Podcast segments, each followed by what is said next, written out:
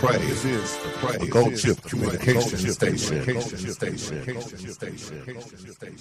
The following broadcast does not necessarily reflect the views or opinions of this station.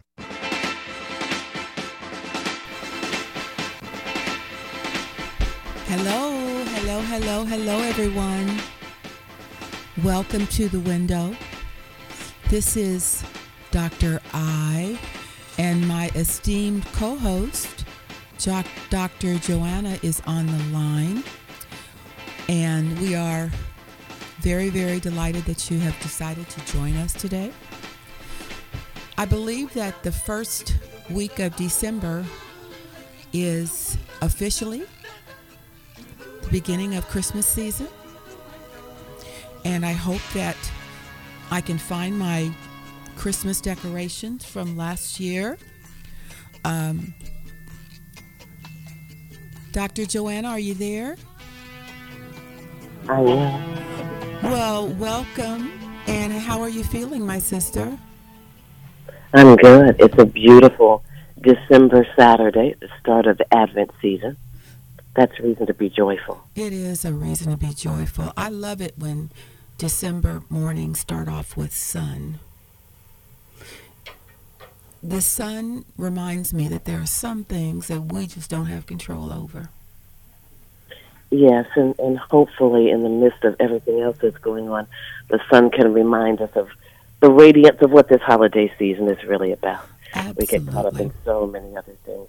And we say this every year as a reminder. Maybe this year, I know there are supply shortages that are impacting our ability to get gifts. So maybe this is a good year to just give the gift of love. And we should be given that every day. You have a choice every single day to, to, to choose good or to choose bad. And hopefully this year, with all of the, the tragedies that we have seen in 2021, and the arguments and the conflicts and the uh, outright hatred, as I've said on social media, Dr. Joe, I hate the hate that I see right now. I hate it. Yes. Yes, that's a profound statement. Yeah, and it's true. I mean, I don't say H A T E often, but that's what I see out here in the uh, in the world right now. And we're fortunate today because we have two black women who are spreading love and comfort and service in our communities. And Dr. Joe, I think I will uh, turn the the the conversation over to you so we can get started on the window. Good. Well, of course, we just finished Thanksgiving weekend, and I know that everyone can think of something to be thankful for, and so hopefully we all remember to do that in spite of the the food and the and the football victories or losses and the inevitable family conflict. But speaking of family, we're going into a season where we talk a lot about family. And so our first guest has quite a bit to say about families in the context of what it is she does for our Central Ohio community. There are YWCAs all across the country, about 200 of them, if I recall correctly. And here in Central Ohio, the YWCA Columbus is headed by Christie Angel, who's president and CEO. So, Christie, thank you for joining us today on the window.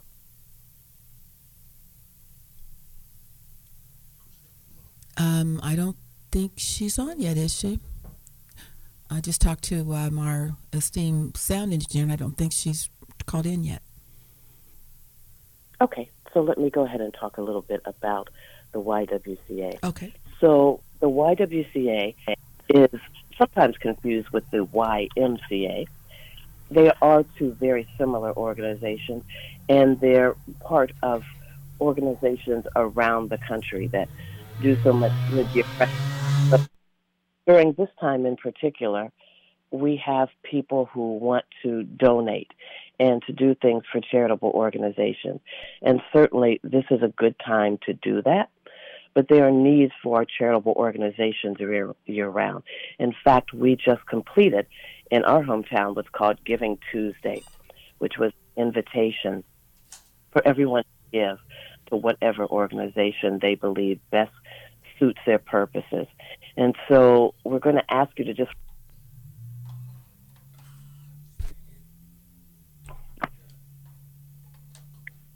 Hello. Hello. Is this Christie? Yes, it is. Hi, Can you hear me? Christie. This is Iris. How are you, Oh, my dear? I'm good. Iris, how are you? I am so delighted to have you on the line. We're having some challenges this morning, just kind of regrouping from the week. But um, Dr. Joe, Joanna, will be on in just a second.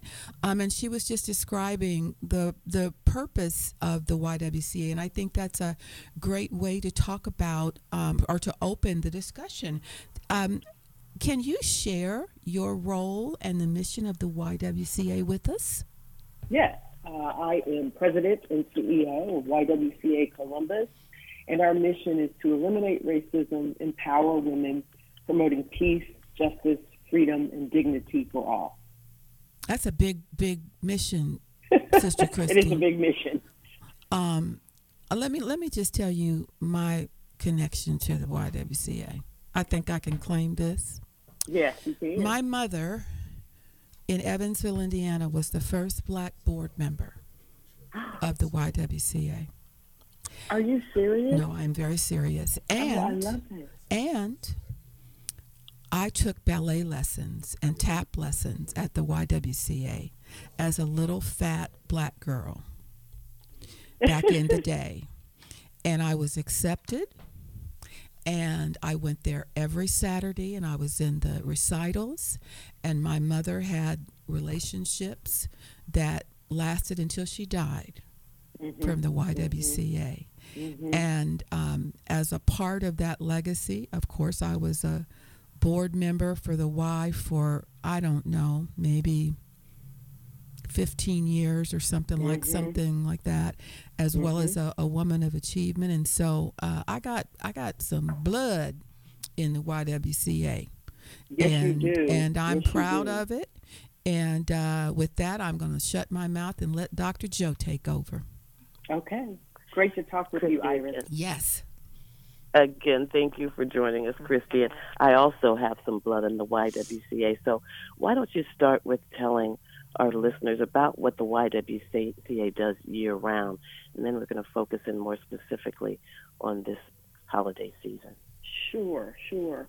Um, well, before I even focus on uh, what we do, um, you know, every day, uh, year year round, um, I want to just thank you, Dr. Joe and Iris, for having me on today. But also, I want to, you know, I mentioned the, the mission of YWCA, you know, uh, the, the movement, which we call, you know, you know, uh, we call it the movement. Um, and, you know, our history goes back to the 1800s really um, across the, the pond, so to speak. You know, I think in London was where the first YWCA was formed. But in the 1850s is when we came, you know, to, to on the east coast of the United States. Um, you know, we were founded as a place uh, of kind of uh, comfort and housing for women who uh, found themselves, you know, without family or without um, a place to live while they were looking for work. Um, and, and then we became kind of a, you know, a place where refugees, uh, pleading circumstances, immigrants coming to this community, it was always a welcoming place for uh, immigrant women in particular. And, and, you know, kind of the rest becomes our history. But the elimination of racism, part of our mission, really came into being because Dr. Dorothy Height, one of the women in the civil rights movement, powerful women in the civil rights movement, um, said in, I believe it was in 1974 at one of our conferences that we cannot fully empower women until all women can be empowered, and that means that we deal with, um, you know, racism uh, and women who were facing oppression. And of course, we weren't using words like intersectionality and all those terms that we have today, but you know, she had the foresight to kind of to stop really and say, you know, we have to also include this elimination of racism uh, if we're fully going to empower women. And then, you know, there have been various iterations of that through the years, but our YWCA now, um, in the last three years in particular, we have been focused on um, you know, racial justice, advocacy, leadership, um, and leadership programs for uh, young women uh, in, you know, kind of, I would say, early career. I don't think there really is an, you know, an age uh, range, but typically that program, which is called uh, Leadership for Social Change, is is for, for women. You know, they're anywhere from from 22 to probably 35 is probably where they kind of you know top out, and those are women who are looking to certainly excel professionally, but it's more about leading in their community and engaging in their community. And then we have a program called Bright Futures for uh, middle school girls, and we do that in conjunction with partners like the Boys and Girls Club, Reeb Avenue Center, Recreation and Parks. So we deliver that in community. And then, you know, our, our racial equity and social justice work uh, really has changed through the years right now. Um, we are really pleased to be offering uh, training in the community, um, everything from building an inclusive workplace to racial equity 101, foundations and applications, uh, harm repair, uh, reduction and restoration, um, and then programs that are training uh, workshops and programs that are tailored specifically to the client's needs. So it's a bit of a consultancy. Uh, and Dr. Joe, you know, this is something we tried to do years ago, and I think we were a little ahead of our time. And unfortunately, with the untimely uh, and just unfortunate death of George Floyd, investment came quickly to the organization, much like many other organizations that are doing social justice work. And so we were able to really fully invest in this in this practice, and we've trained over 500 uh, people here in the Columbus area. We started this work, um, you know, to actually implement the, the work plan uh, in May of last year. 500 people have already been trained, over 60 companies and more. Uh, you know, planning for many more next year. And then um, our next kind of book of business, if you will, is that core business of housing.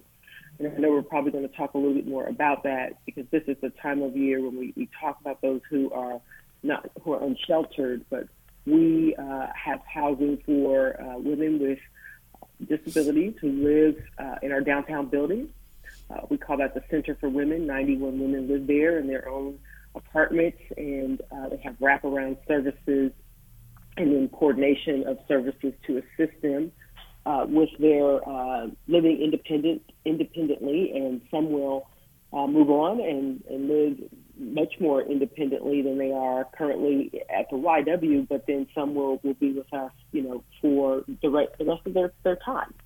And um, it's a great program. We've had this program for you know more than 25 years.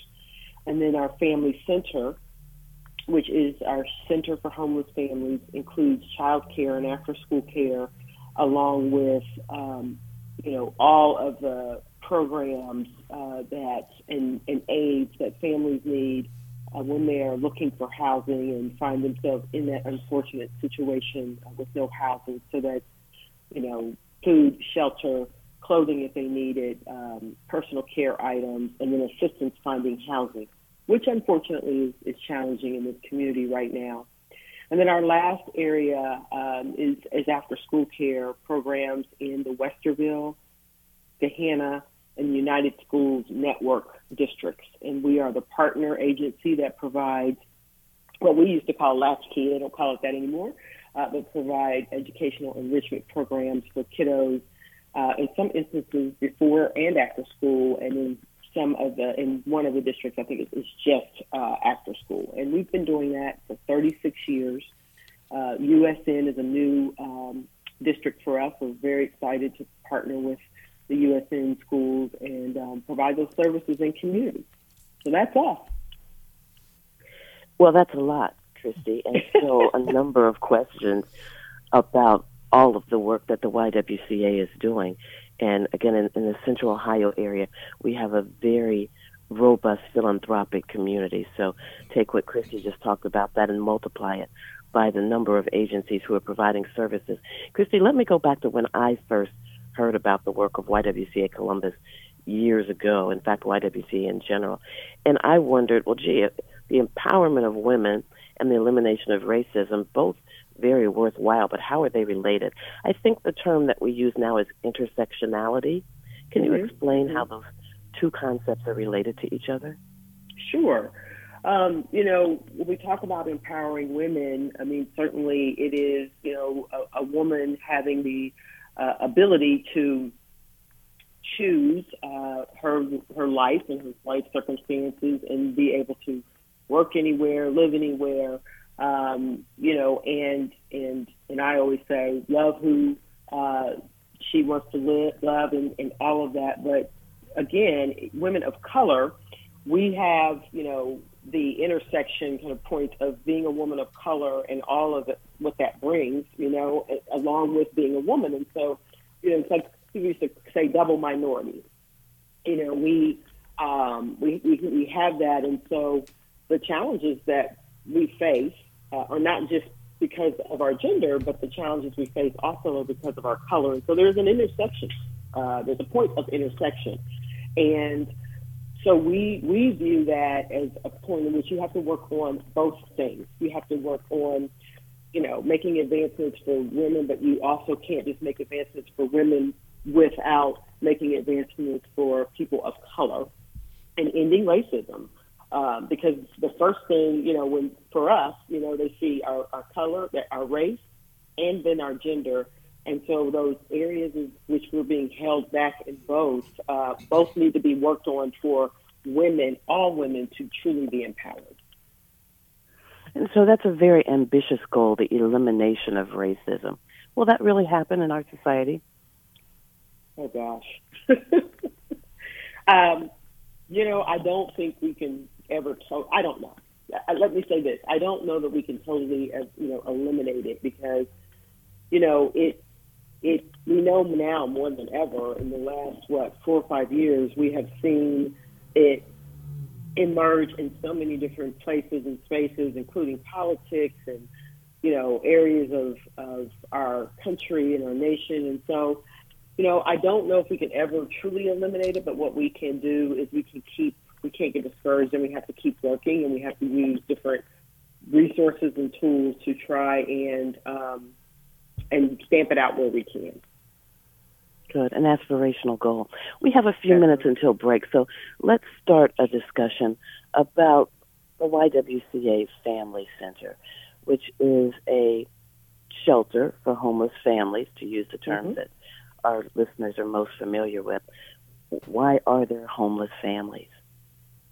Oh gosh. Um, you know, there are homeless families really for a number of reasons. I'll start with, you know, the first one that probably comes to, to folks' mind is uh, minds is that individuals uh, in, in in many communities, not just this community, homelessness, uh, unfortunately, in the wealthiest country in you know the world, um, we find people homeless in many cities across the United States, states, probably all cities, I guess. And I would say here, you know, we have a number of families who, uh, or individuals who make, uh, you know, don't make a living wage. And when we talk about a living wage, I mean, people have thrown out the fifteen dollar an hour number. You know, I don't, I don't know that that is truly uh, how we calculate living wage any longer. Because in Columbus, you need, you also probably need transportation. We don't have a robust public transportation system, so you need car and home to to be able to you know live and work. But then, of course, you need resources for food and utilities and, and just you know living. And um, and so, really, living wage, you know, would be in the upwards of probably twenty one dollars if we truly calculated it. But but let me just say that our co- community, our, our uh, economy, we have a number of service jobs and logistical jobs. Um, and while those are great jobs, in some instances, not all jobs pay a wage that people can afford to live in Columbus. Uh, affordability is in housing is, has outpaced um, average wages, and uh, the cost of rent has gone up from oh probably uh, three years ago we were talking 845 you know 900 for a two bedroom apartment and now it's well over uh, $1100 uh, for a two bedroom uh, apartment then the next thing you you know we would say so so people are priced out of the market and they're having difficulty maintaining. So if you're having difficulty maintaining, you may fall behind. If you fall behind and you get evicted, now you have an eviction on your record. We have some of the most aggressive eviction uh, laws in Franklin County. And then what happens is um, somebody has an eviction on their record and landlords won't rent to you. Um, and then, you know, I'd say the next thing is, you know, people fleeing a situation, a circumstance in which they can no longer uh, live. And so it might be domestic violence, it might be some other kind of partner, uh, you know, relationship or living with family, and they just choose to go and come into shelter and look for housing and leave that situation.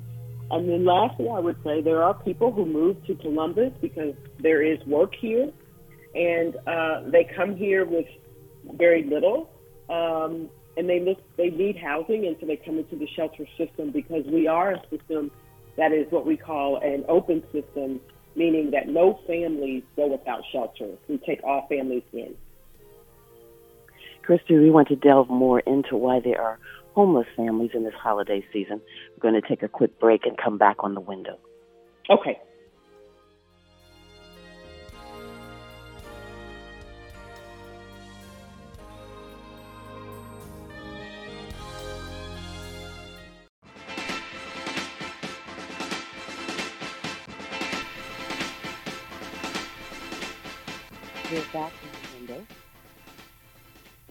Know that in this holiday season there are others who are, quote, not as fortunate, quote, as we are.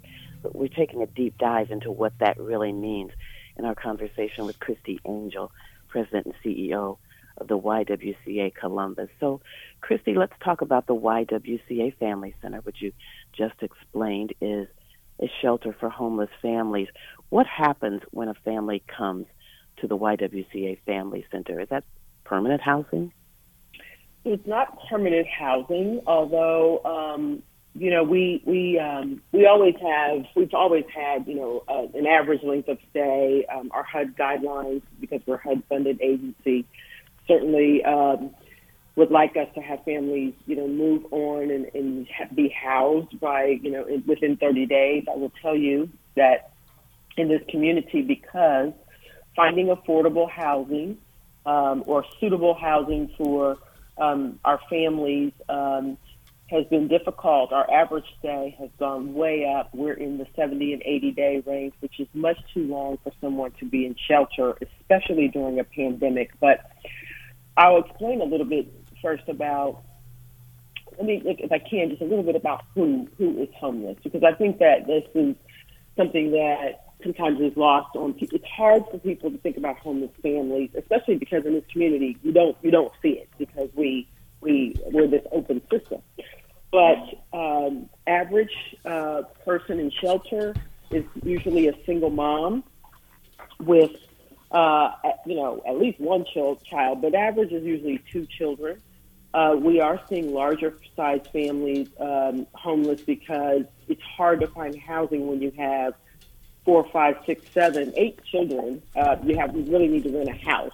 And because again, finding those locations um, are like needles in a haystack. Our staff does a great job, but they just are having trouble working with landlords and identifying suitable housing for larger families, and then just housing in general.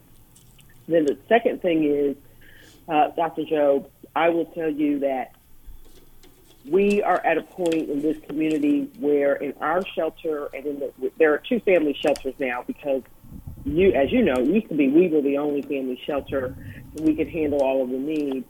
But in 2015 because the trend lines we thought were just connected to um, you know the economic downturn of 2008 and 9 didn't go away. For homeless families people didn't rebound. And so what we found was we had to open a second shelter. And so there are two shelters, and usually on any given night, they're both full. And so that means we, we have about 100 and, you know, 40, 50 families every night that are going without shelter. The average family, well, I would say disproportionately, those are black families, not black and brown, black families. we are at a point where about 80% of those living in shelter on any given night are black. And so that is a symptom of something else going on in our community. I can't tell you exactly what, well, I, I have some thoughts about what, what some of that is, but it is a symptom of something going on in our community. But, you know, I also share with you that so when families come into shelter, they go through an intake process. We assess where they, you know, where they've lived most recently. We talk to them about any options they have uh, to live with perhaps other family members or what have you. And we always do that. We do that at, you know, at several points in the intake process because staying in shelter, as as well as we do with our services, it's still traumatic. You're in, you know, one room. Think of a, a small room that's smaller than a hotel room um, you know, really just the size of, you know, to have some bunk beds or twin beds, um, you know, and maybe sometimes there's two sets of bunk beds, shared bathrooms, um, and, you know, communal kitchen uh, in, in terms of meals being prepared and then served. Um, family style is what we used to do. We are not doing that right now because of the pandemic, and so meals are actually prepared and then served to each room because we we can't have the families gather close together during a pandemic, which is the way we used to serve meals. And so um, it looks like you know our family shelter is nice and bright, and it's 15, 15 years old. Um, it looks like a bit a large dorm with you know uh, we call them neighborhoods or you know areas wings off of you know kind of a, a central hub, which is where our multi-purpose room is and all of our service uh, delivery uh, exists, and then child care center attached. So anyone coming into shelter who needs child care for a, a child zero to five years of age um, can access that child care. Um, we have, you know, funds available for that. That's publicly funded child care. We get them signed up. We start working, you know, within that week uh, on trying to arrange for housing and talk with the family about you know, any uh, connections to other services they may need. Uh, sometimes families, you know, need to get records for to get kiddos in school. They need to, you know, get access to uh, prescriptions. I mean, all these kinds of things. Because a family, when they are homeless, they have basically left all of the as all the belongings that they can't carry with them. They have left them behind. So some things are left behind, and when you help them gather up, especially necessary documents and papers and things like that to continue, um, you know, looking for housing and, because we, we call it housing first model, and then to make sure kiddos can go to school. All children go to their home school, so we also identify what district and school they the kiddos have been going in. We work with the Columbus City schools and other dis- all districts to make sure that they have transportation, so the kiddos stay in their home school uh, while they're with us.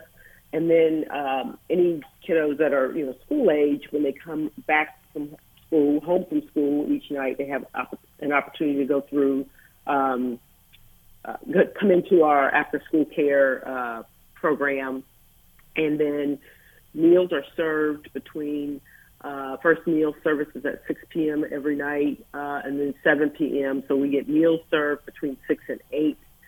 Cleanup um, and, you know, some of the families help us with some of the cleanup and then lights out at 10 p.m. And, you know, again, I tell everyone while it's great that we have this shelter and we do not have to worry about families, you know, staying outside, it's still rigid and routine because that's just that's the way you know kind of the way you have to kind of provision the service when you have 50 families living under your roof. Um, and it is not meant to be a long term solution. And so in this community, what we are seeing is increased homelessness at a time when we have decreased uh, decreased housing available to them. And I have said, and I am, you know, a, an advocate for this. I talk about it every single day with elected leaders and government officials because ultimately, you know, to provide this service, we, we at the YWCA and, and our partners at the YMCA and their choices, which is the domestic violence shelter, and in the single adult system like Faith Mission, um, and others, we are doing our part. We provide safe and decent shelter and housing for families and individuals who who are unsheltered or have you know have these circumstances you know have some unfortunate circumstances. But we need our our elected leaders to also do their part, and and it means leadership. Uh, we have to have more housing, and we have to have it quickly, and we have to do rehab housing. We have to build housing, you know, all of those things, and we have to have housing that is you know, for the builder to build it, it has to be deeply subsidized, and and they have to be able to quickly, you know, build it or or, or um, revamp, you know, existing housing. So there's some rules and regulations that have to be changed, so that the builders can do, and they want to respond, and yet they get their hands get tied around permitting and other things, and then resources. You know, it costs a lot of money, you know, to maintain this this type of shelter over time and in our system, we rely heavily on philanthropy, but philanthropy alone, we, we use philanthropy and we use our own money and we have some government funds, but we actually, you know, have a request in to have more funding because the cost of providing shelter is labor intensive and um, and we just need more. Families are staying longer. We we have that that makes your costs go up. So you know that's the challenge that we're under, Dr. Joe, and um, most people will probably say, "Here she goes again," but I will be say I will be saying this until I can say it no longer because it is it is necessary. We've got to do better in this community by all families and all individuals who are struggling to maintain their their housing. Christie, this is mind-boggling. You you know I go back a long way with the why, and mm-hmm. to hear that the issues um, persist and have become even more acute because of the environment we're in is um, is saddening to say the least. Mm-hmm. I would hope mm-hmm. that everyone listening, and I'm I'm getting text messages from so many people. Someone in North Carolina asking or saying that in their community that they're running out of space in domestic violence centers. Someone from Los Angeles asking if there are similar programs in Los Angeles. If the YWCA, by the way, has similar programs around the country. Someone from Houston asking about whether there are programs to help break the cycle for women, to help them be more self sufficient. But before we run out of time with our conversation with you today, Christie, hopefully everyone feels compelled to help somehow. What is it, speaking specifically of the YWCA Columbus, what can just the man, woman on the street do to help now during the holiday season and year round? Uh, well, there are so many ways. Um, first of all, I can say anyone can go. Everything that I'm going to mention quickly is on our website, ywcacolumbus.org. That's ywcacolumbus.org, O-R-G.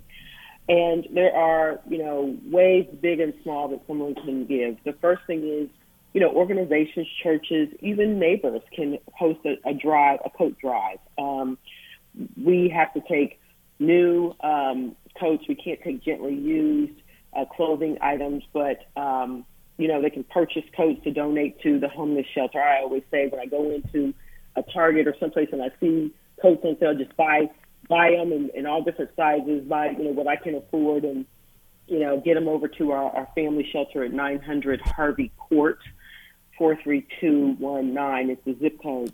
The second thing that someone can do this year is to uh, purchase a gift from our our our get our wish list. We have um, our women from the downtown building, along with our homeless families and the children. They have all uh, the children have written letters to Santa, and they all have their top three gifts that they'd like. And then the women in our downtown building also uh, do a wish list of things that they'd like, and we have that listed. We have it. I don't know if we, don't have it listed on the. Um, uh, I don't think we have it listed on the website, but we have if you want to sign up to purchase a gift, and then if you sign up, then we send you, we match you uh, with uh, a child or a, a woman or a family. And then we have an Amazon wish list, which is also available on our website, and you can purchase an item from our Amazon wish list, which makes it very easy. You just go to our Amazon wish list, which is found on our website, and buy one of our items that we need. Oftentimes, you can imagine we need formula and diapers and um, soaps and things like that. And then you can donate donate to our gift card fund. Uh, we um, have a gift card fund where someone can give five, ten, what, whatever denomination they would like, and it goes into a large uh, fund. And then we buy gift cards and do electronic gift cards if, if that's what a family wants, or you know gift cards, and we give them to the family so they can purchase some items during this holiday season uh, for their uh, for their family. So lots of ways to give. All can be found on our website um, under um, you know kind of it's, it's right on the, the front page. You can't miss it uh, when it just says you know give, and then uh, our team will will work with uh, folks to to manage their uh, you know manage their gifts and, and so forth. Christie, obviously, this is a conversation that is worthy of more than the 30 minutes that you so graciously devoted to us today. It's gut wrenching work that you're doing. And so we encourage our listeners around the country in this holiday season to not just think about those who are less fortunate, but to really take some action to help with the important work that's being done. We have another in studio guest that we want to bring on before the break. But remember the website that Christie directed you to, ywcacolumbus.org. There are 200 plus YWCAs around the country, and also somewhere near you is an organization that really, really grabs at your heartstrings that you want to help this season. Christie, thank you so much for joining us on the window. Thank you. Thank you for having me, and everyone have a blessed holiday season. You as well. Well, I don't know even where to begin that was a huge topic to try to um, explain in 30 minutes. Um, and I, I am just very appreciative that we were able to um, hear from the head of the YWCA here today. And we have another a giant in the community um, represented here today with a representative from the Volunteers of America. All we can do in the next few minutes before the break is introduce her and ask her to um, tell us about the mission of her organization. So Valerie Hall, How, Hawes, I'm saying it right, um, a beautiful young woman with a wonderful heart, very, very generous, is here today representing the Volunteers of America. She's a TEDx speaker. She's uh, accomplished prof- professional. And if you could just tell us the mission of the VOA, we can pause and come back. Yes. Um, first of all, thank you for having me. I appreciate being here. The mission of Volunteers of America, Ohio, and Indiana, which is the affiliate that um, services um, the communities here in Ohio and Indiana, uh, the mission of the uh, agency is to transform lives and help people reach their fullest potential by offering hope and restoring dignity. That's another big one. Mm-hmm. We're going to take a quick break and come back and try to to, to explore this giant organization on the window.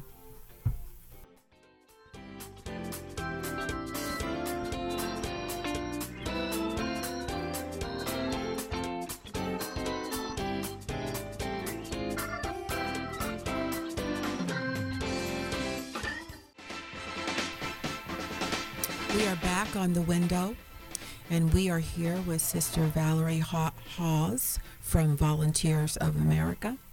And Sister Valerie, tell us about some of your programs um, addressing the needs of the community uh, in Central Ohio. So, um, Volunteers of America, Ohio, and Indiana um, has three main impact areas in which they um, target. One is with veterans and veteran services. Um, we have behavioral health, as well as uh, reentry services. So um, the we try to help anyone who is in need. If they're in need of housing if they have um, if they're a veteran and maybe they need assistance with behavioral health services as well or employment and the same with um, reentry services. So uh, we have um, residential um, services across the two states um, we service currently about 23,000 people um, at 65 um, different locations um, in 16 different communities. So there's a lot going on.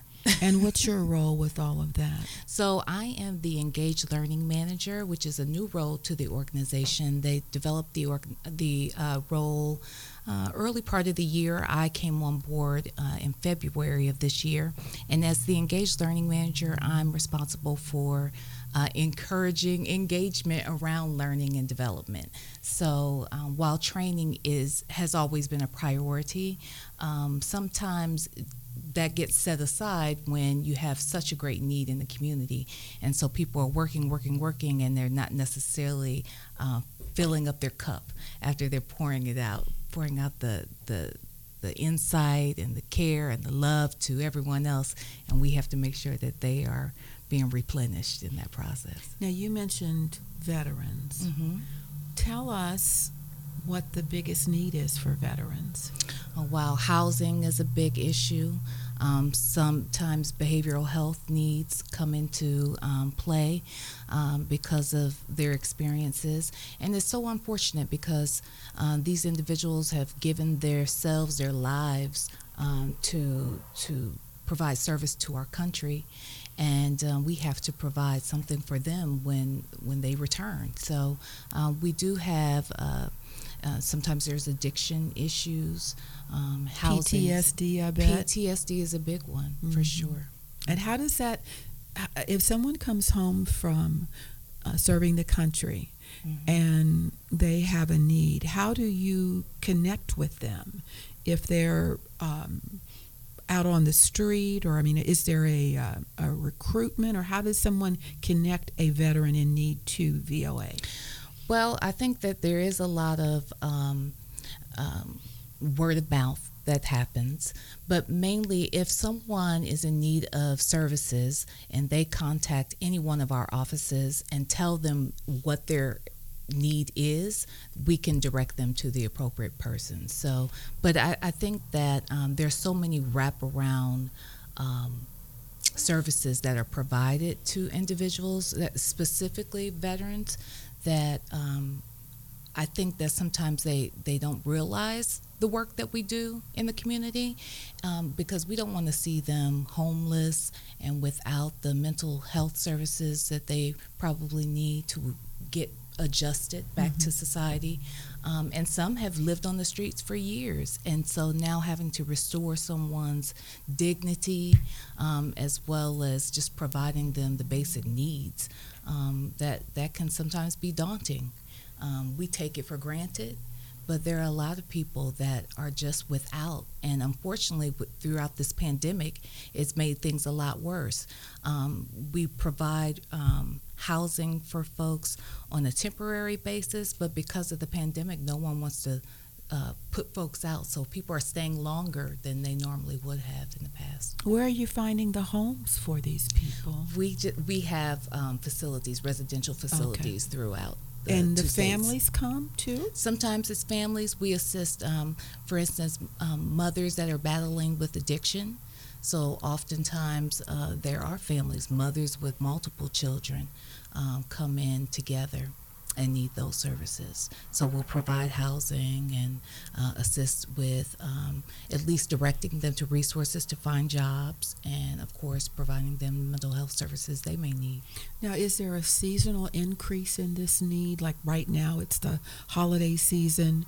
Families out on the street and uh, looking for uh, someplace to get through the winter? Is there a seasonal factor here? I'm sure that there is. I don't have any exact numbers, but I'm almost positive that in the winter months, especially uh, in a region like where we live, um, it, it definitely becomes a bigger issue.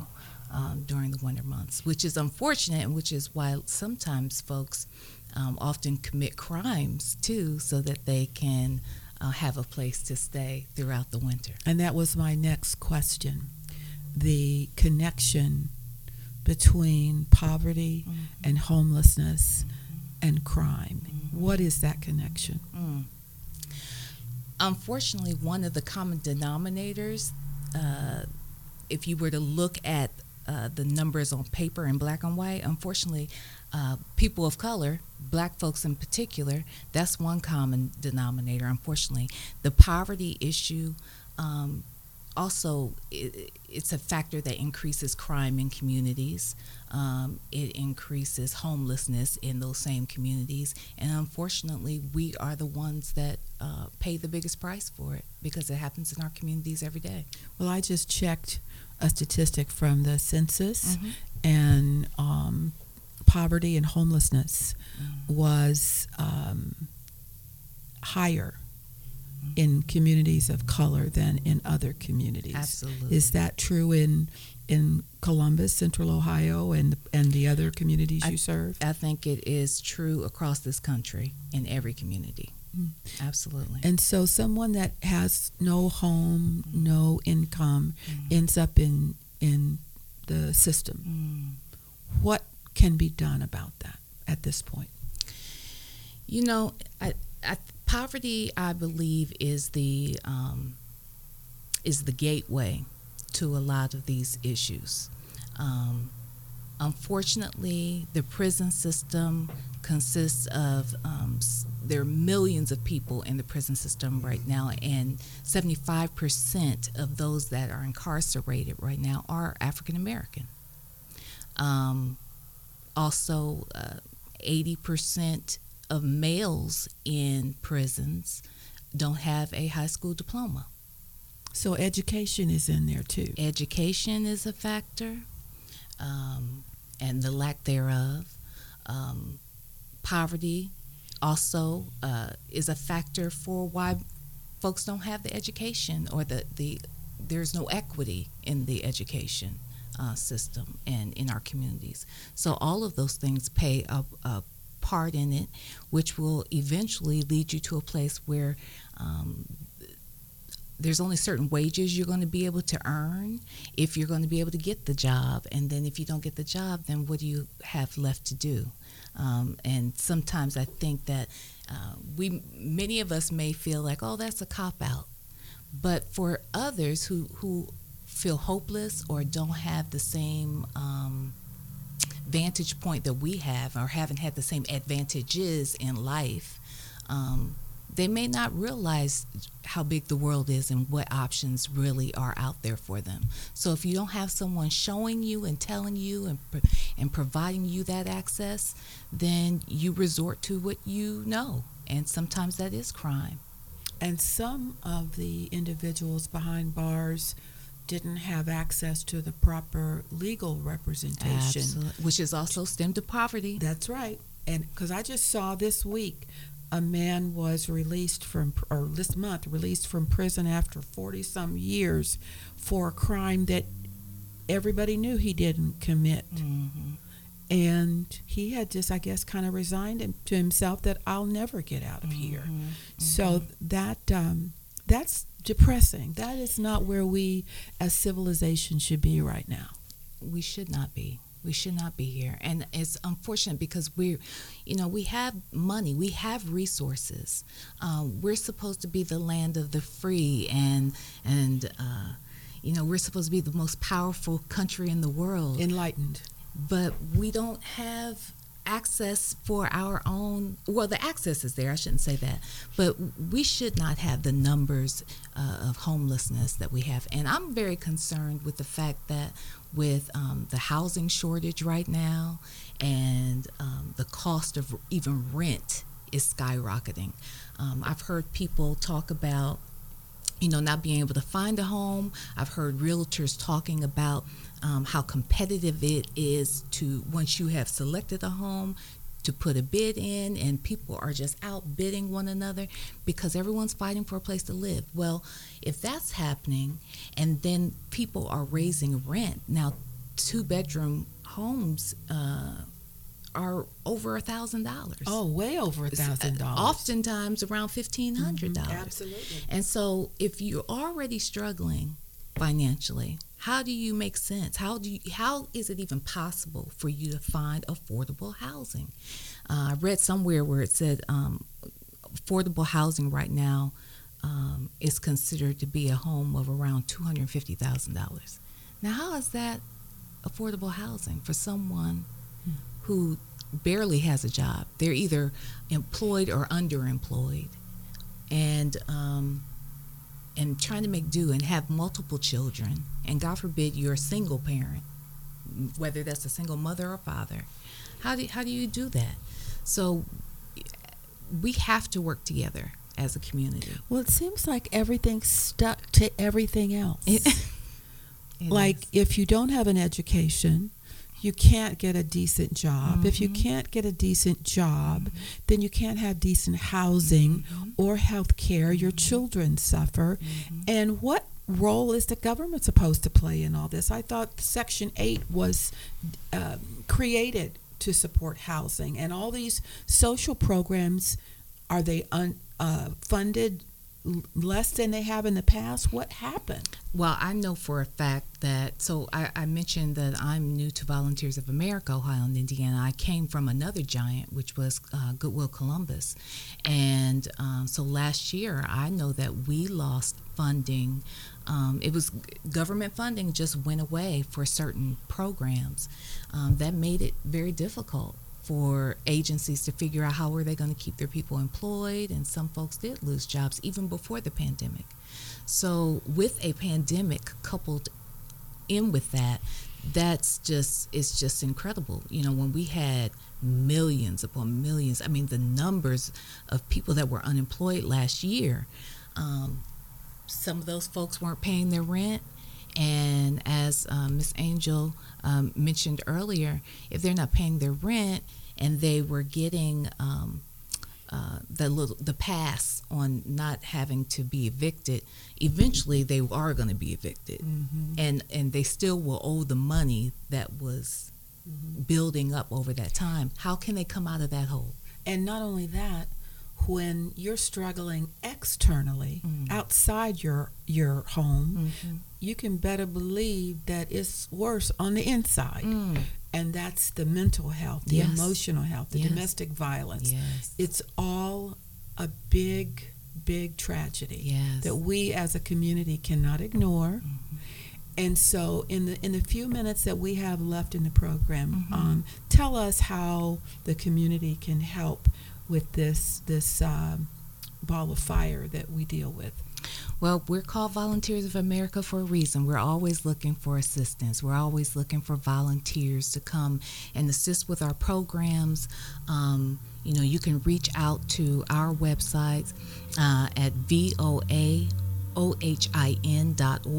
That's for Volunteers of America, Ohio, and Indiana. Um, and definitely look under the tab that says get involved.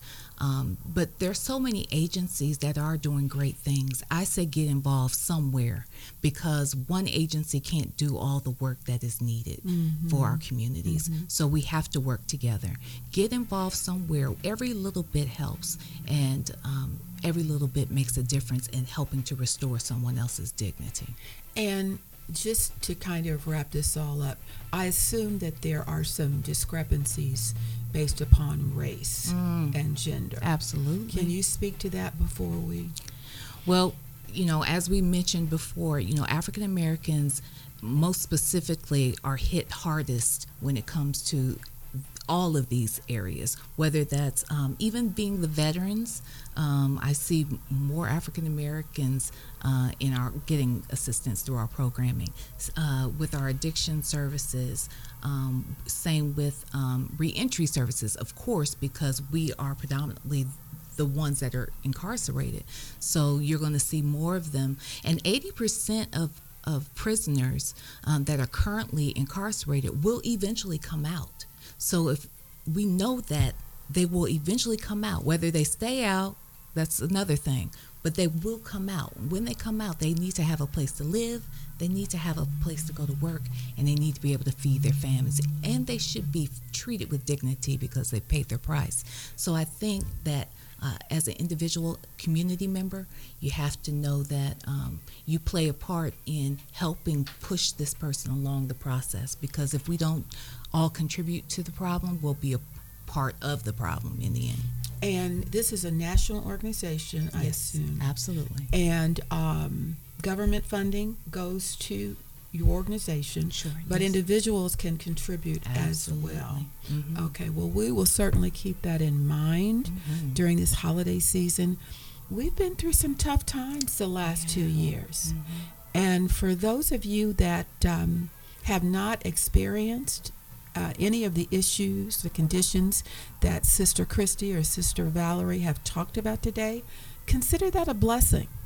Consider that a huge blessing because this world has some very uh, severe inequities in the blessings that some receive.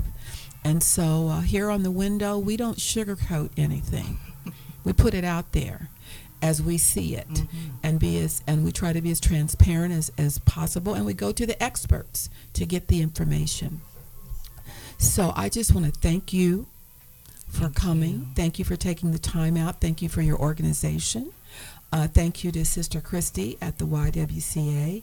And hopefully uh, in 2022, we'll see some positive changes mm. if we all keep optimistic mm. And keep praying. and keep praying and doing what we can to support those in need. That's right. Sister Joanna, are you still there?